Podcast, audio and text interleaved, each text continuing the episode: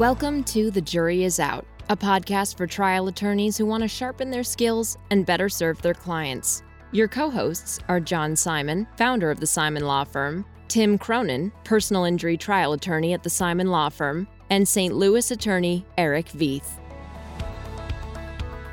Welcome to another episode of The Jury Is Out. I'm Eric Veith. And I'm Tim Cronin. We're here with Dan Holloway. Hi, Dan. Hi there. Dan, you are you're wearing two hats today. You're an attorney, and I'm going to ask you about that first, but then you're also an author of a really interesting book that we'll talk about next. First of all, could you tell us a bit about your career as an attorney? Yeah, these days I am working with a great friend of mine, Lloyd Bell, in Atlanta, Bell Law Firm. We do almost exclusively medical malpractice. I've been with Lloyd for, oh, I think about three and a half years, maybe going on four years. Mostly we are suing over care that goes wrong in a hospital setting. We are um, trying to find ways of bringing into the cases the negligence of healthcare administrators because within the healthcare industry, it's common knowledge that most medical error is kind of set up or facilitated in some way by system failures that the individual physicians, the individual nurses cannot control and are not responsible for. They are the responsibility of the administrators, and the administrators typically get a pass. You know, usually the only people who get blamed are the individual providers. We're trying to fix that. Dan, I do a lot of medical malpractice myself, and I often get frustrated by that very problem because what you said is obviously very true. And so I'll have experts come in and talk about how this was a systemic failure by everybody on the team involved within the constraints that they practice in. And then MedMal Defense Counsel goes after my expert implying, no, you have to tell me which individual doctor or nurse. You have to tell me that when the problem is bigger and it may not be an individual nurse or doctor's fault. So we're trying to do the same thing often too. Well, the second hat that you wear is author, and your book is called Lawyers, Judges, and Semi Rational Beasts, a 2020 book. Let's start with the title. Well, the dominant lesson to come out of all of the empirical study of how people's minds work, if you had to boil it down to a bumper sticker, it would be that we are not the rational creatures we think we are. What was the source of your passion for that? So I started out, my first job after clerking was at Boies, Schiller and Flexner in New York. And somewhere along the line, there just randomly, I picked up Antonio Damasio's book, Descartes' Error. And it was fascinating. But you don't get too far into the book if you're reading it as a lawyer before you start realizing, oh, you know, this has real implications for the work that we do. So I just started reading more books. And then, I don't know, a few years into that process, I started realizing that, you know, I was forgetting most of what I'd read. Well, I've been aware of that problem, you know, from the time I was a little kid you read stuff and maybe it's fascinating, maybe it's useful, but by the time you're done with the book, you've already forgotten 70% of it.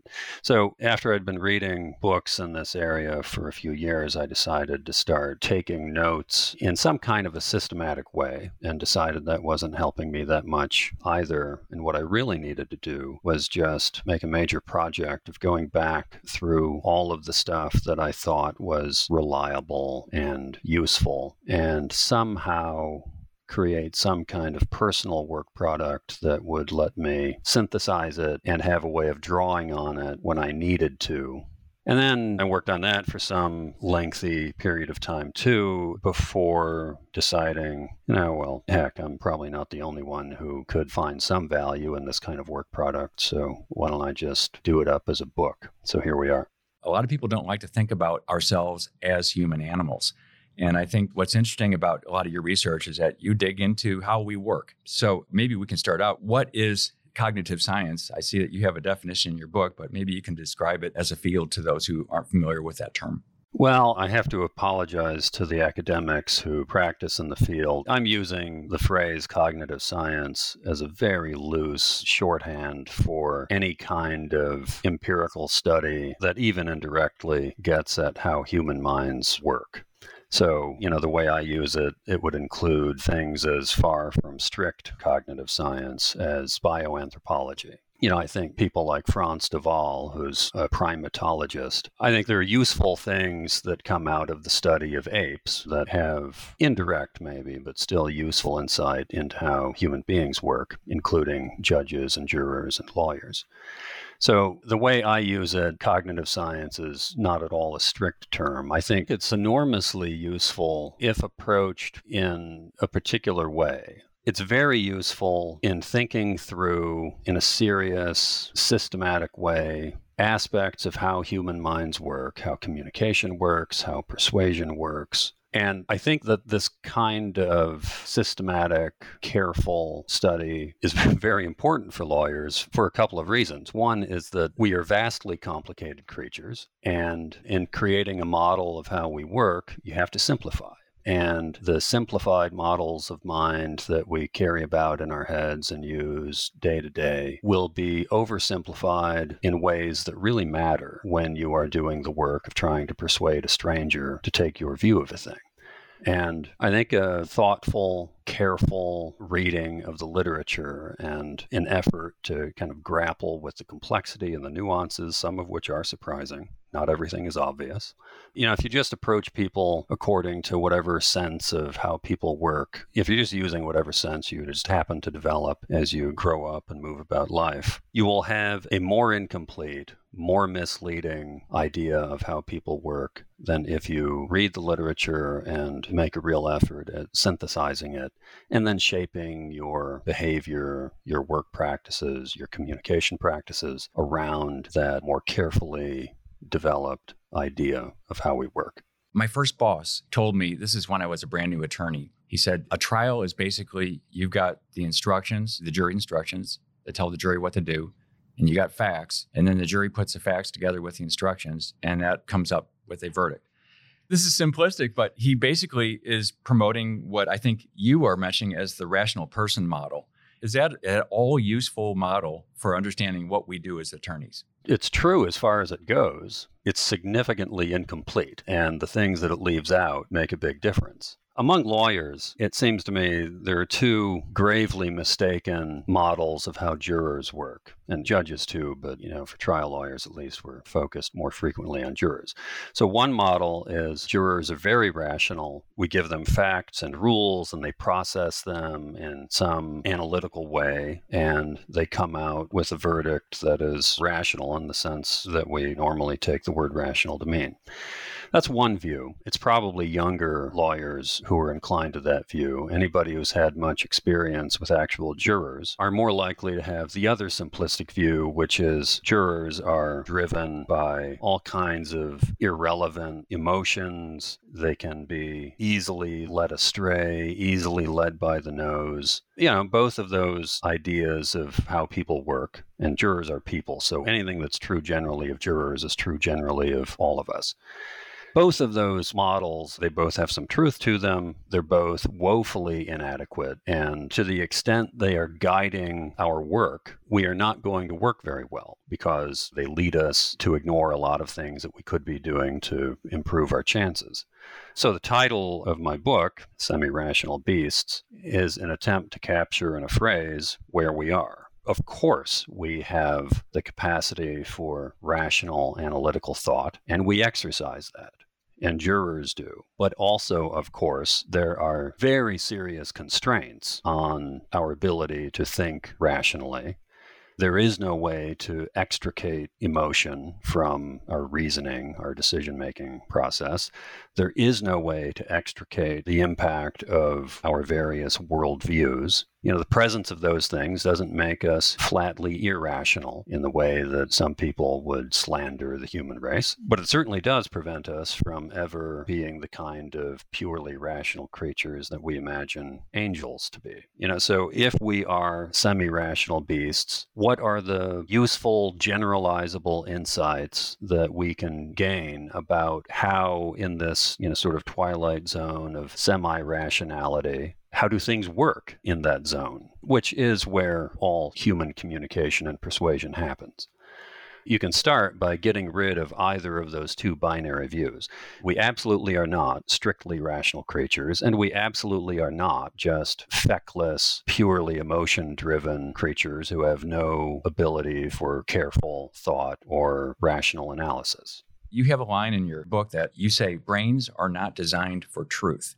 And a lot of people would find that to be a shocking thing. But could you talk about that for a bit? Yeah. I mean, this kind of goes back to the point that it's an uncomfortable thought for a lot of people that human beings are animals.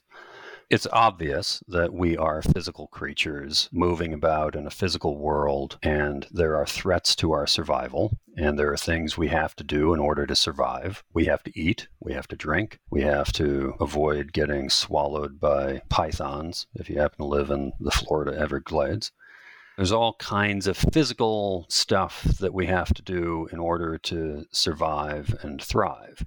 Well, the brain is integral to our ability to do those things. That's the primary purpose of the brain is to keep us going and it gets very complicated because we're social creatures and so a lot of the things that we have to do in order to survive and thrive have to do with social activity, have to do with communication, with persuasion, you know, so on and so forth, including not being persuaded by people who might do us harm. But while it is true that human beings have to have some capacity to see the truth, to see facts as they are, it's also true that a lot of what we need in order to survive and thrive is not necessarily to see truth as it is. Some of it is to be able to dissemble, to hold tribes together, to hold social groups together.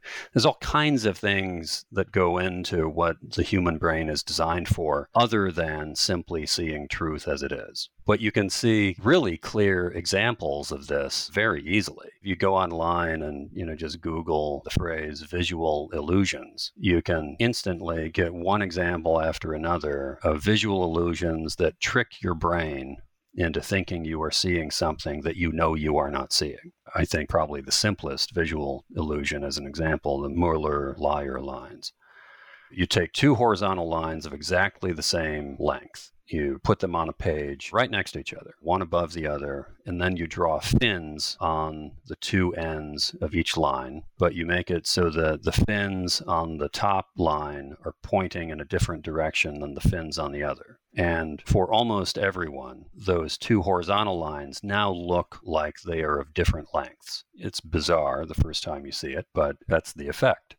Well, you know, there's a very simple example of your brain being designed in such a way that it misperceives reality. And it's not just misperceiving, there are all kinds of visual illusions, there are auditory illusions, there are cognitive illusions. You start just inventorying all of the well documented, very easy to experience illusions we are subject to. That should be enough to convince you that our brains, while they are in part designed to see the world as it is so that we can navigate it successfully. They are not designed for abstract truth. They are designed for the end goal is letting us survive and thrive and seeing truth as it is, seeing the world as it is in all aspects, in all respects, isn't necessary for that. What you said reminds me of uh, Daniel Kahneman's comment in Thinking Fast and Slow, which, by the way, is a book I know a lot of lawyers have read carefully and he mentions the visual illusions as very analogous to the heuristics and biases that are within us. That it's just like that visual illusion you mentioned.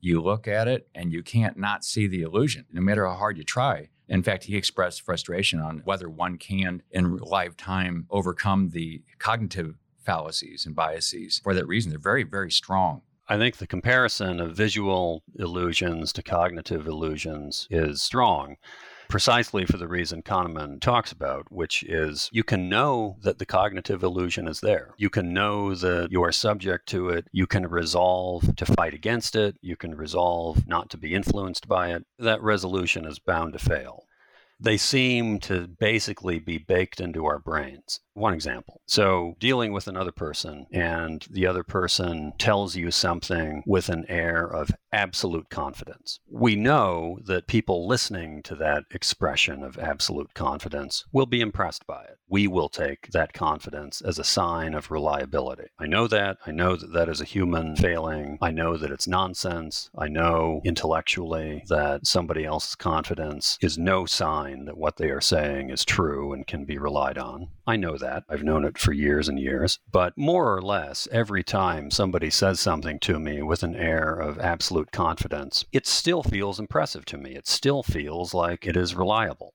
You know, so here's a very narrow tip or trick for jury selection. Next time you are picking a jury, kick your consultant out of the room if they speak with an unreasonable degree of confidence. because if they are absolutely confident about, you know, this is a good juror, that is a bad juror, their confidence is probably unreasonable. It is really easy to fall for the illusion that confidence indicates reliability. I mean, there are a number of problems here, but you will be unduly influenced by the advice of this one person who is saying, oh, you definitely want this person on or off the jury. You'll be unduly influenced by that if they're expressing it with great confidence unreasonable confidence in situations where you have to make important decisions, especially under time pressure. That unreasonable confidence is dangerous and you should get rid of that consultant. A lot of judges will look straight at you and say, I'm not going to decide this case based upon emotion. I'm going to set the emotion aside and I'm going to decide this rationally. So, counsel, don't get all passionate about this. We're going to look at the law. What's your reaction to that? At one level, the judge who says, I'm going to decide without regard to emotion, the judge is just wrong there is no way to decide anything without emotion, and there is no human being who can completely segregate the effects of emotion. So, on that level, the judge is wrong. But different people do have different degrees of ability to apply cold analysis to something. Different people have different levels of self awareness about what emotions they are feeling and about an ability to be self critical and to you know, counteract them. If I'm dealing with somebody I dislike, and I know I dislike them, and I have to make a decision that affects their interests, and I want to be fair because I value fairness, then I can, if I'm self aware, I can make a conscious intellectual effort to set aside my feelings about that person. And, you know, we all have this ability, and we have it in varying degrees, and the degrees to which we have it will vary from one situation to another.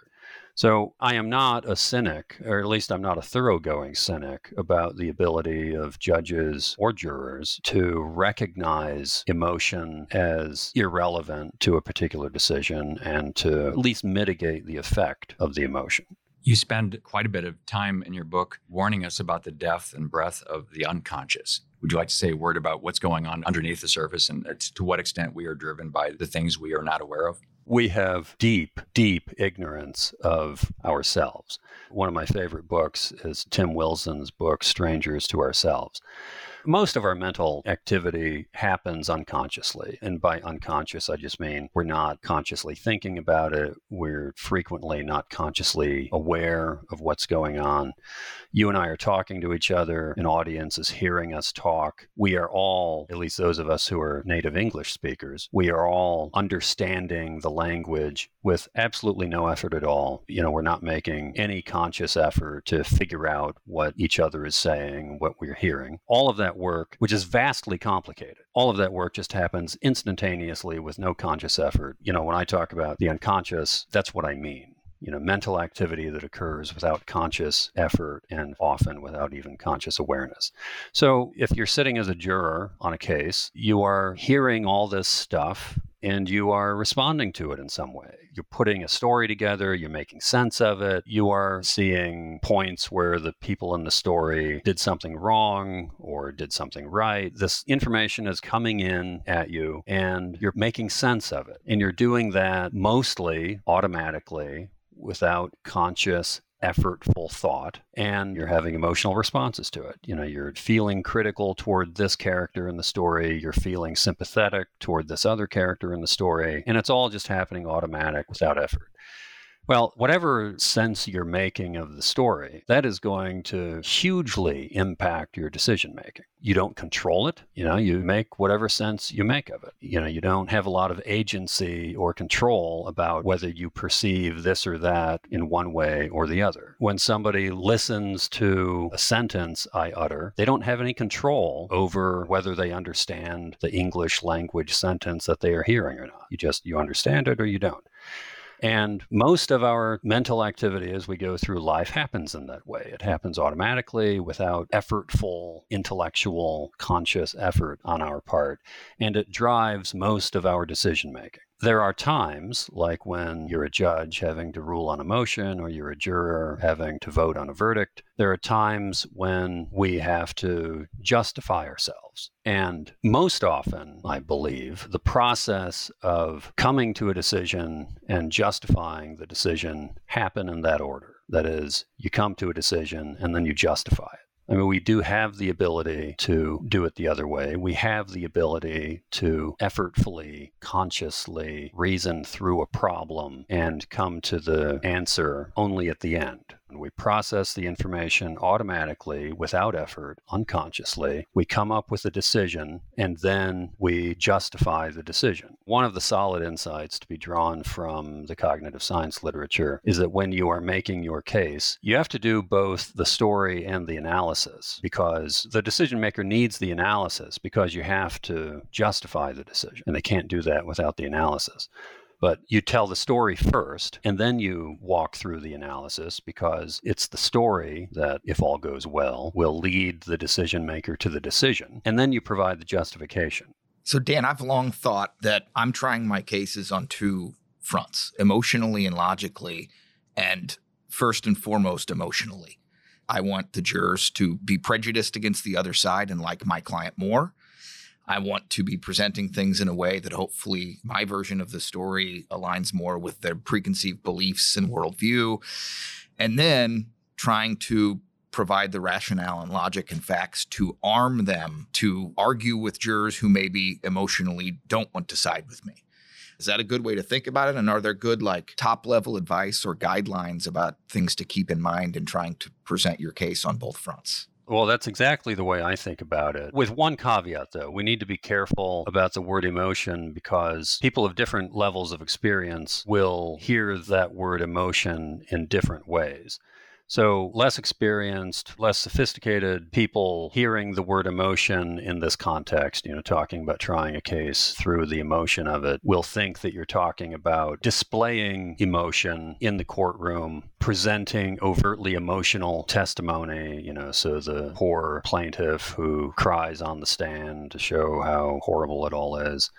The word emotion has a lot of negative connotations in this conversation, when you and I are talking about emotion, we're talking about the emotional responses that any person will have automatically, inevitably. We are not saying or recommending that lawyers trying cases or, you know, making arguments to a judge should make overt, explicit appeals to emotion. That's a good way to lose. Could you tell us about the impact and the power and the importance of understanding how to tell a good story or to make use of stories in the courtroom? We know a lot about how stories work, how a story is structured. Obviously, a story is not just a list of facts. It's a sequence of facts arranged in a particular way. And the basic structure of what counts as a story is a person we have some sympathy for because we identify with them in some way, encounters a problem or has some goal, and there's difficulty, and then they work through the difficulty and they come out the other end, hopefully with some degree of a happy ending. We talk about stories a lot. The word story is used prolifically and promiscuously by lawyers, but often without any real awareness that it's not a story unless it has the structure of a story. And it won't be as engaging and it won't get the audience emotionally involved unless it has the structure of a story. You know, it's easy to take any lawsuit and structure it as a story because, you know, there is a dispute, there is a character. You are struggling through the conflict. But in developing cases, we have time at the beginning to kind of think through how to tell this in a way that gives it an actual story structure that will be naturally engaging to an audience. If I could just uh, follow up one more thing on the stories, I was impressed with the way you set forth all the advantages of storytelling. This is paraphrasing. They help us organize information and relate the pieces of the case to each other. They help us remember the information. They evoke unstated facts. They indicate unstated causality and intention. And it seemed like that's exactly what's going on. If you can find a good storyline, and a lot of us already know these stories because a lot of them appear in other parts of our lives, if you can draw connections from your case to something that we all recognize as a you know a prototypical story that we've seen in movies and in real life you're way ahead because you're not just describing your case now you're describing somewhat of a universal description of a human set of interactions that people have expectations about and they kind of know where to go already Right. Stories are incredibly powerful in that way. And, you know, when you're doing focus groups, the whole thing about putting the story together, finding the story that will work for this case, for this jury pool, obviously that is hugely important. And if you can do it right, if you can identify the specific facts to include and the sequencing, you can be well on your way to success by the end of opening statement. You know, the trick, of course, is identifying which facts to include and what sequence to put them in. But in pinning down the nuances, focus groups are very useful for seeing, you know, what train of path an audience will go down if you give them these two facts in this sequence. But if you can get that right, you may not have to provide too much strict proof of causation because you put the story together right and people will draw inferences of causation automatically. And once they perceive the story in that way, once they perceive causation, then to justify the conclusion of causation becomes much easier. We so frequently, you know, just kind of drop the ball on these things because it feels like kind of soft work. We get our heads stuck in the analytical merits of the case and we avoid this. You know, we never get around to it. Dan, we're going to pause this interview, and I appreciate your willingness to come back for one more episode, and we will do that. But thank you for being here for this episode. This is another episode of The Jury is Out. I'm Eric Veith. And I'm Tim Cronin. And we'll see you next time. The Jury is Out is brought to you by the Simon Law Firm. Share your thoughts with John, Tim, and Eric at comments at thejuryisout.law. And if you want a lively look at life and law from a female attorney's point of view, check out our Heels in the Courtroom podcast. Subscribe today because the best lawyers never stop learning.